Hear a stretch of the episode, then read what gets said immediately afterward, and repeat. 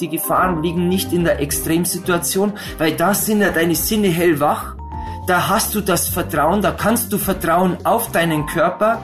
Gefährlich ist es erst dann, wenn du glaubst, du hast alles im Griff. Man wackelt am allermeisten, wenn man sich selbst überschätzt.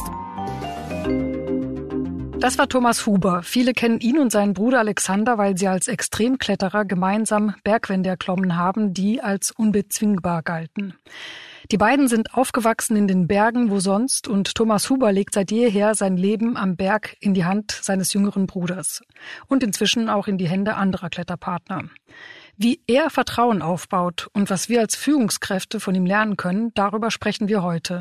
Wir, das sind Astrid Meyer, Chefredakteurin Xing News, und Antonia Götz, Chefredakteurin des Harvard Business Managers.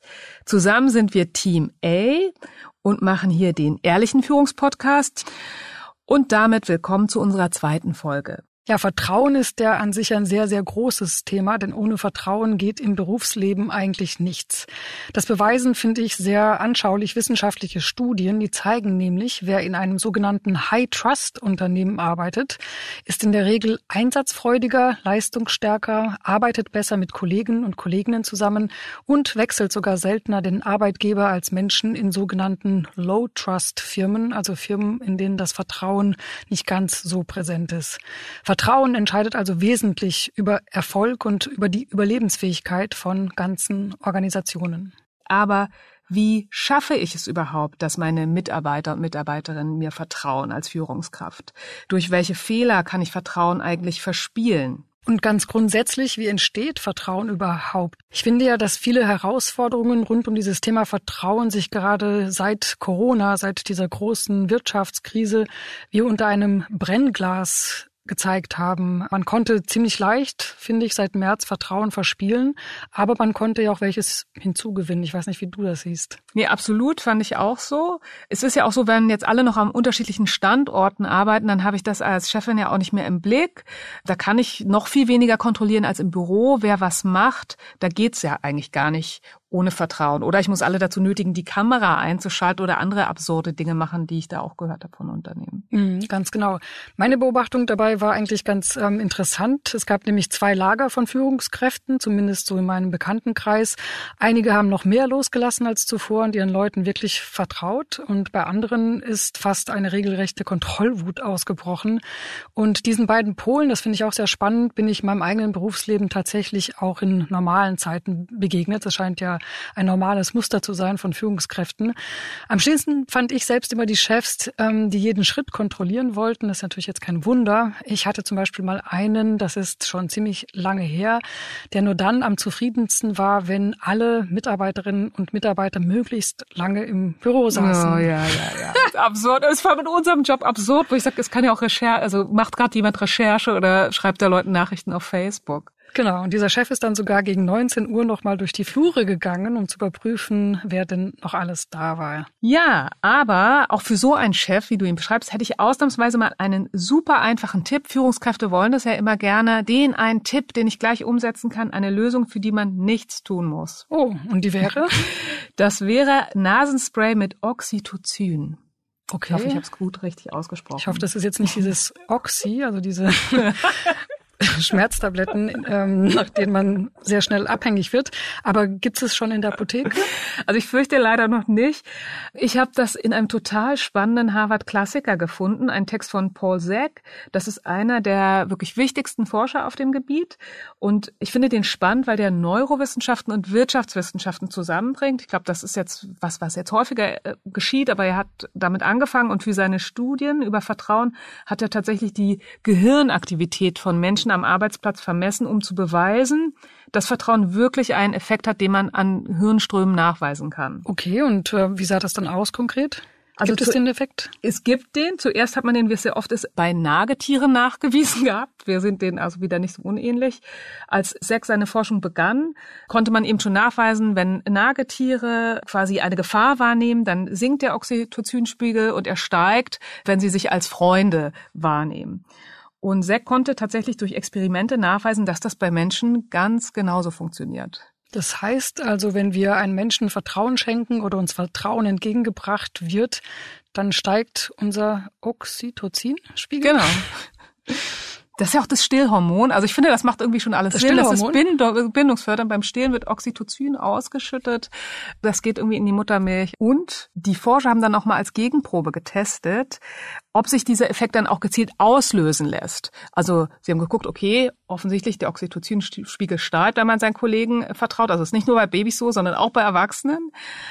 Und da kam dann das Nasenspray ins Spiel. Sie haben das also einfach getestet. Sie haben Leuten dieses Nasenspray verabreicht, Teilnehmern in verschiedenen Tests. Und tatsächlich stieg das Vertrauen. Also die waren eher bereit, einander Geld zu geben, einander Aufgaben abzugehen, wenn sie dieses Nasenspray mit dem Oxytocin, ich kann es auch so schlecht aussprechen, bekommen hatten. Ich verstehe, das heißt, ich hätte meinem alten Chef also einfach so ein Spray in die Nase sprühen sollen und vieles wäre mit einem Schlag viel einfacher geworden. Genau, aber das ist vielleicht das Gute, es geht auch ohne Doping. Spannend fand ich nämlich auch, dass Zak schon ziemlich früh darauf hingewiesen hat, dass Manager sich zu viel aufs Managen konzentrieren, also auf die Prozesse, auf die To-Dos, auf die Ziele und dadurch Vertrauen verspielen. Dass sie einen ganz, ganz wichtigen Punkt auslassen, nämlich die Beziehungsebene, weil das betont er ja ganz stark. Also Vertrauen besteht halt nur auf dieser Beziehungsebene. Vertrauen besteht nicht unbedingt durch einen guten Prozess. Das ist ja an sich auch ein spannendes und zum Teil auch ein heikles Thema. Ich persönlich finde ja, man muss nicht mit jedem bei der Arbeit befreundet sein. Aber wenn man als Mensch so gar nicht vorkommt bei der Arbeit, finde ich das auch extrem schwierig. Und ich habe mal miterlebt, tatsächlich, dass auch Führungskräfte Menschen wie Ressourcen behandeln und dass viele Menschen dann total demotiviert sind, vor allem solche, die ja mit diesem Miteinander und durch gegenseitiges Vertrauen motiviert werden. Also eigentlich die typischen Teamplayer, auf die es ja heutzutage auch ankommt. Ja, und Zak konnte auch durch seine Studien wirklich in Zahlen nachweisen. Wir verlinken den Text auf jeden Fall auch nochmal in den Shownotes, dass jeder, den das mehr interessiert, das nachlesen kann, dass sich die Leistungsbereitschaft und der Erfolg signifikant erhöhen. Man kann es messen. Also Menschen sollten am Arbeitsplatz soziale Kontakte pflegen. Das zahlt sich aus und das ist eben auch was jetzt auch, wenn wir virtuell kommunizieren, nicht verloren gehen sollte. Also Vertrauen und Bindungsfähigkeit, sagt er, das ist Bestandteil der menschlichen Natur. Das ist was ganz Basales. Okay, also wir dürfen das fundamentale Urmuster des Menschen auch beim Arbeiten nicht vergessen. Freund oder Fressfeind, gut oder schlecht für mich, bleibe ich oder renne ich ja weg innerlich, aber vielleicht auch sogar wirklich. Absolut. Dazu hat ja auch Thomas Huber einiges erzählt in einem Gespräch mit ihm. Wenn man nämlich gemeinsam einen 7000er besteigt, geht es ja auch um die fundamentalste Frage überhaupt. Vertraue ich dem anderen mein Leben an? Und das ist auch genau die erste Frage, die ich ihm gestellt habe. Das hat mich umgetrieben. Wie fühlt sich das an, wenn man wirklich sein Leben von jemand anders so abhängig macht und dem so stark vertraut?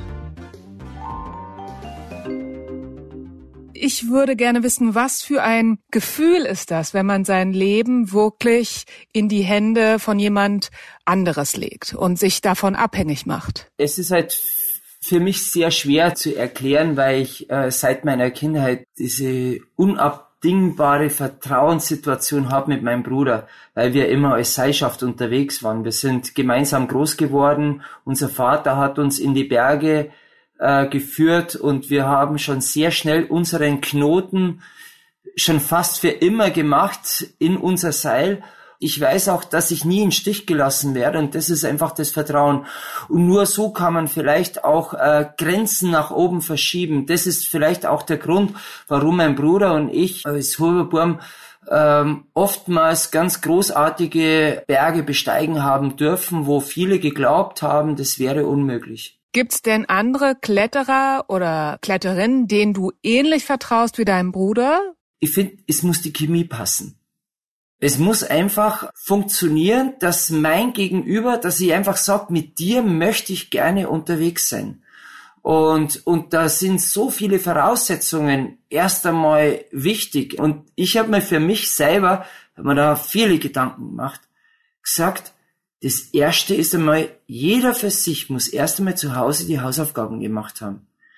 Und er muss trainiert sein, er muss die Kompetenz haben und nur dann kann man irgendwann einmal gegenüber den anderen treten und sagen, hey, hast du mit mir Lust, diese Wand zu durchsteigen? Dann habe ich ein Commitment mit meinem Partner zu sagen, gut, wir gehen an die Grenze und wir werden versuchen, es zu schaffen bis zum Gipfel oder vielleicht auch nur bis zur Mitte der Wand, weil wir entscheiden, wieder zurückzugehen. Ich finde, jetzt hast du da gleich schon ein paar total wichtige Punkte angesprochen. Erstmal Hausaufgaben machen, also Selbstkompetenz zeigen, sich Selbstkompetenz erarbeiten, dass das ein Punkt sein könnte, wo man wackelt. Sich selbst etwas zutrauen, dass das ein Punkt sein kann, wo man wackelt. Also, dass man das auch ausstrahlen muss. Ich finde sowieso, man wackelt am allermeisten, wenn man sich selbst überschätzt. Und da gibt's einige, auch in der Kletterszene und in der Bergsteigerszene, die eigentlich viel mehr vorgeben, wie das sie wirklich können. Also man kann vielleicht zu Hause vor einer Expedition vieles erzählen. Am Berg steht dann jeder wirklich ohne dieser Tarnkappe da, weil dann heißt es wirklich zu zeigen, was man kann. Und ich habe des Öfteren am Berg schon erfahren müssen, dass das, was am Zuhause vorgegeben wird, am Berg eigentlich nicht mehr vorhanden war. Und dann ist natürlich manchmal gibt es Konflikte im Basislager und man muss auch frühzeitig die Expedition abbrechen. Ich höre heraus, dass für dich zu dem Thema Vertrauen auch Ehrlichkeit dazu gehört. Sich ehrlich machen, einräumen, wir sind jetzt nur auf der Hälfte, ich kann nicht mehr, wir müssen zurück. Das ist definitiv was Wichtiges, was auch dazugehört zum Vertrauen. Ich nehme wieder mal dieses Beispiel Wand. Wir stehen vor einer wirklich herausfordernden, sehr gefährlichen Felswand. Wenn jetzt einer sagt, ich möchte unbedingt da hochkommen und sie ist aber extrem gefährlich, dann sagt halt der andere irgendwann, ja, glaubst du schon, das ist wirklich sicher? Und wenn ich aber jetzt halt als begeisternder Bergsteiger sage, ja, ich glaube schon, dass wir unter Beachtung verschiedener Komponenten es sicher gestalten können, lass uns erstmal losgehen, dann kann ich hoffen, dass ich das Vertrauen gewinne zu meinem Partner. Und die Dynamik des ersten Schrittes, die ist einfach so unglaublich. Und wenn wir dann verwachsen in die Wand hinein, dann ist man in einem perfekten Konglomerat des Abenteuers. Und jetzt kommt aber diese entscheidende Situation, dass man vom Berg nicht fremdgesteuert wird, dass wenn wir plötzlich checken, dass wir diese Gefahren, die in der Wand uns begegnen, wir nicht mehr bewältigen können und auch nicht mehr kalkulieren können, dass man dann im richtigen Zeitpunkt umdreht. Wenn jetzt mein Partner sagen würde, das ist ihm scheißegal, ich gehe weiter, weil die Trophäe Gipfel ist viel wichtiger wie das Leben. Ich weiß nicht, ich würde sogar wahrscheinlich das Seil durchtrennen und versuchen, mich selbst auf den Weg nach unten zu machen. Weil für mich das maßgebliche Ziel immer ist, zu überleben. Das Leben steht über allem. Und wenn ich merke schon im Vorfeld, dass mein Partner eigentlich noch ganz andere Zielsetzungen hat, dass das über das Überleben hinausgeht, dann möchte ich nicht mit dem unterwegs sein. Ich habe das gerade auch nochmal von dir mitgenommen, dass zum Vertrauen auch Grenzen setzen dazu gehört. Grenzen von anderen zu respektieren und eigene Grenzen zu setzen. Und du bist ja selbst ziemlich heftig abgestürzt 2016. 16 Meter, glaube ich, im freien Fall. Was hat das mit deinem Vertrauen in dich selbst gemacht? Als ich 16 Meter im freien Fall abgestürzt bin, das war ein reiner Fehler von meiner Seite. Das hat nichts mit meinem Partner zu tun gehabt, sondern ich hatte einfach das Seilende nicht beachtet und bin die 16 Meter im freien Fall abgestürzt und hatte halt ein unfassbares Glück. Und ich habe mir dann auch gedacht, wie kann ich jemals wieder dieses Vertrauen zurückgewinnen? Wieder zu klettern, im Vorstieg, über dem Abgrund alles richtig zu machen. Und ich muss ganz ehrlich sagen, ich bin relativ schnell wieder genesen. Meine Partner, meine Freunde haben mir dabei unglaublich geholfen. Und ich bin dann alleine zurückgegangen zu dem Unfallort, nachdem ich wieder gesund war.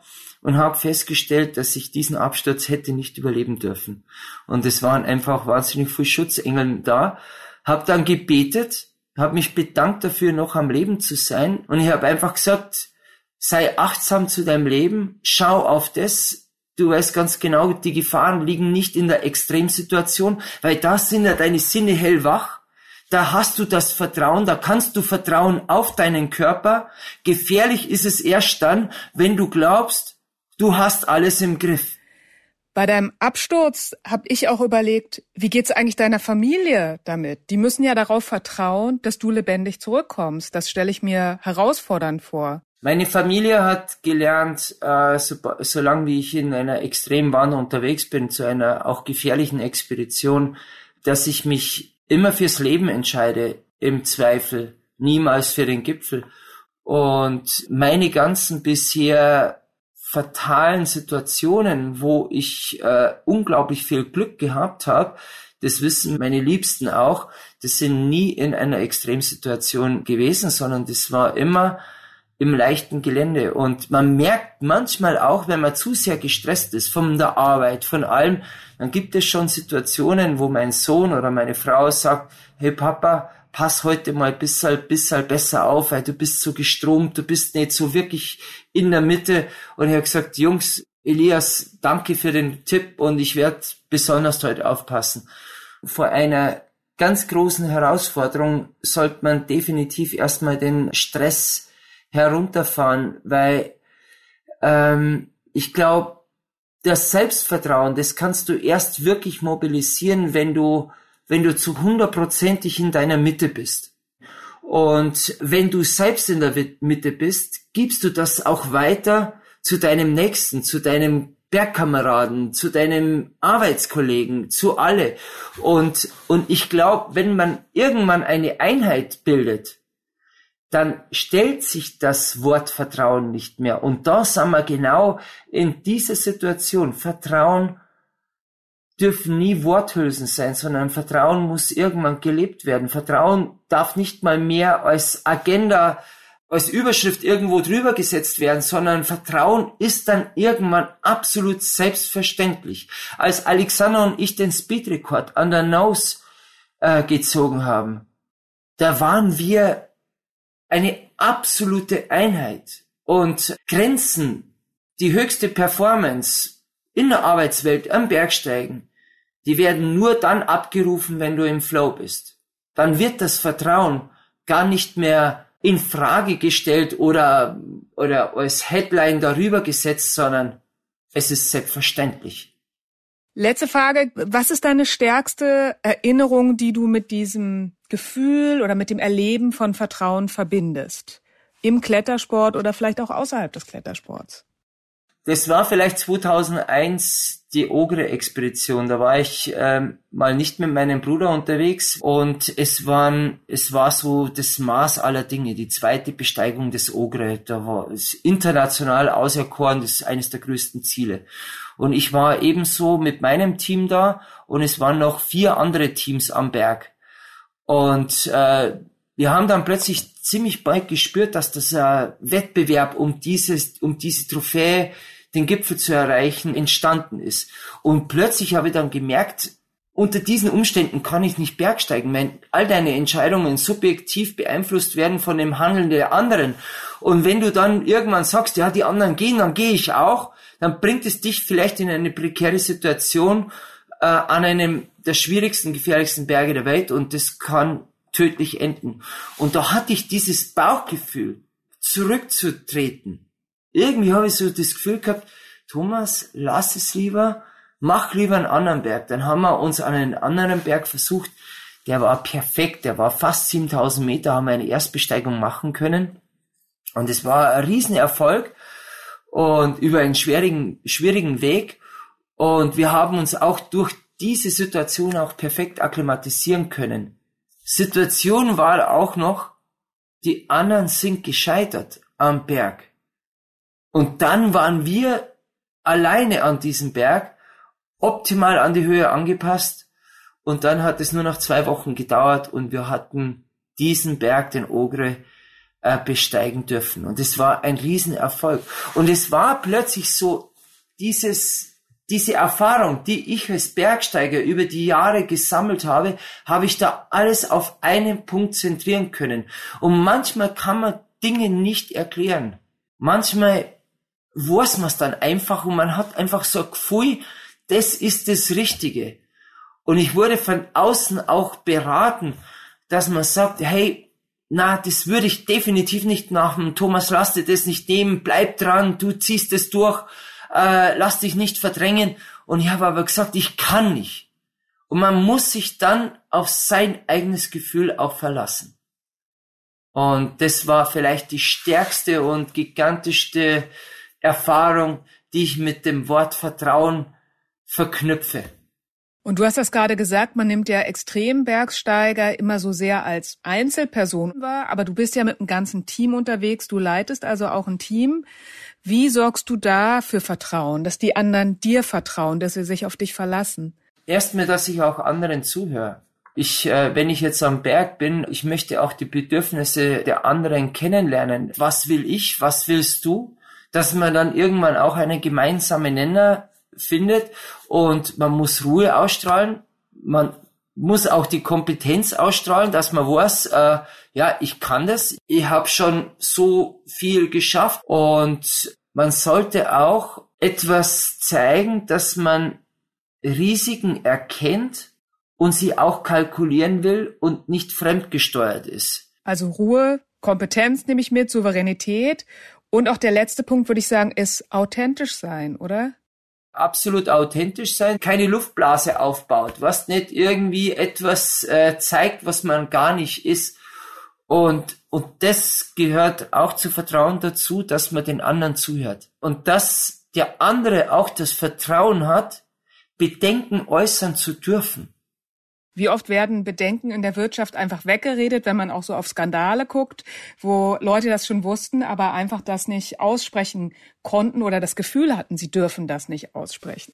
Ja, weil man dann ziemlich schnell als Schwächling abgestempelt wird, aber die Vergangenheit zeigt's ja. Also manche, die vielleicht bedachter rangegangen wären, hätten die richtige Entscheidung gesetzt und viele sind dann auch ganz, ganz tief gefallen.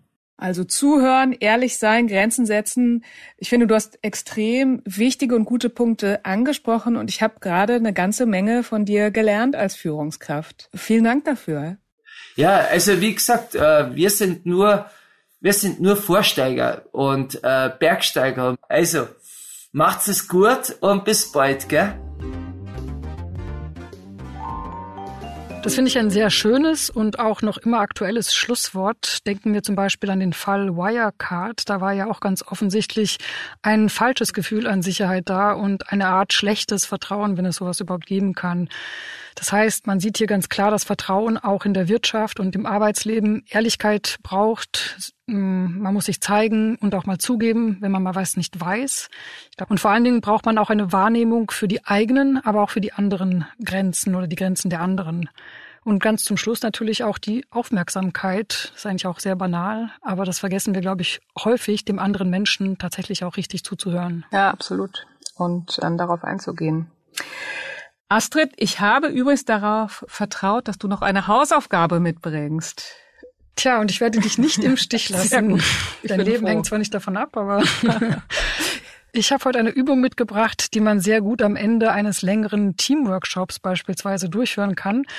Wir sagen anderen ja eher oder wir tendieren dazu, was wir nicht so gut an ihnen finden und seltener, was wir schätzen und richtig cool finden. Und daher finde ich die sogenannte Lobdusche super.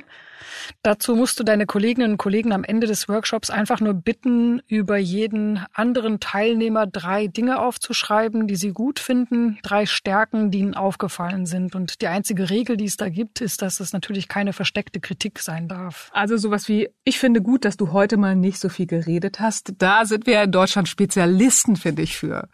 Nicht so viel zu reden, oder? Nein, dann auch immer noch in einem Lob auch noch eine kleine Kritik zu verstecken. Also eine einfach nur awesome. Es war großartig, wie du hier aufgetreten hast. Amazing, genau. Ich finde, das ist jetzt keine Übertreibung. Amerikaner können das tatsächlich ganz gut, ne? Ja, also ich finde tatsächlich, das ist eine ganz tolle Übung. Ich habe das auch mal gemacht auf einem Seminar. Das ist schon 15 Jahre mindestens her. Und ich habe den Zettel noch heute. Ich habe den aufbewahrt, weil das einfach so ein großartiges Gefühl war, mal zurückgespiegelt zu bekommen, was andere Menschen Positives in einem sehen. Man sagt sich das ja oft selber gar nicht. Also es hat einen super Effekt. Macht es. Okay, und was steht auf dem Zettel? Oh Gott, guter Punkt. Ich habe ihn nicht auswendig gelernt. Also ich glaube, da steht sowas drauf, wie dass ich so Energie ausstrahle und dass andere Leute da auch quasi Energie von bekommen. Das war so ein Punkt, der da war. Die anderen kann ich gar nicht erinnern, aber ich weiß, dass ich mehrfach diesen Zettel nochmal so rausgezogen habe und mich total gefreut hat. Also es ist einfach so ein schönes, warmes Gefühl. Ja, und das gehört ja auch dazu, dass man sich auch als Führungskraft mal ab und zu freuen möchte und auch ein warmes Gefühl hat, ne? Absolut, ja. Dann hören wir uns in 2 Wochen. Schaut nochmal in die Shownotes, schreibt uns, wir freuen uns auf Feedback, Ideen.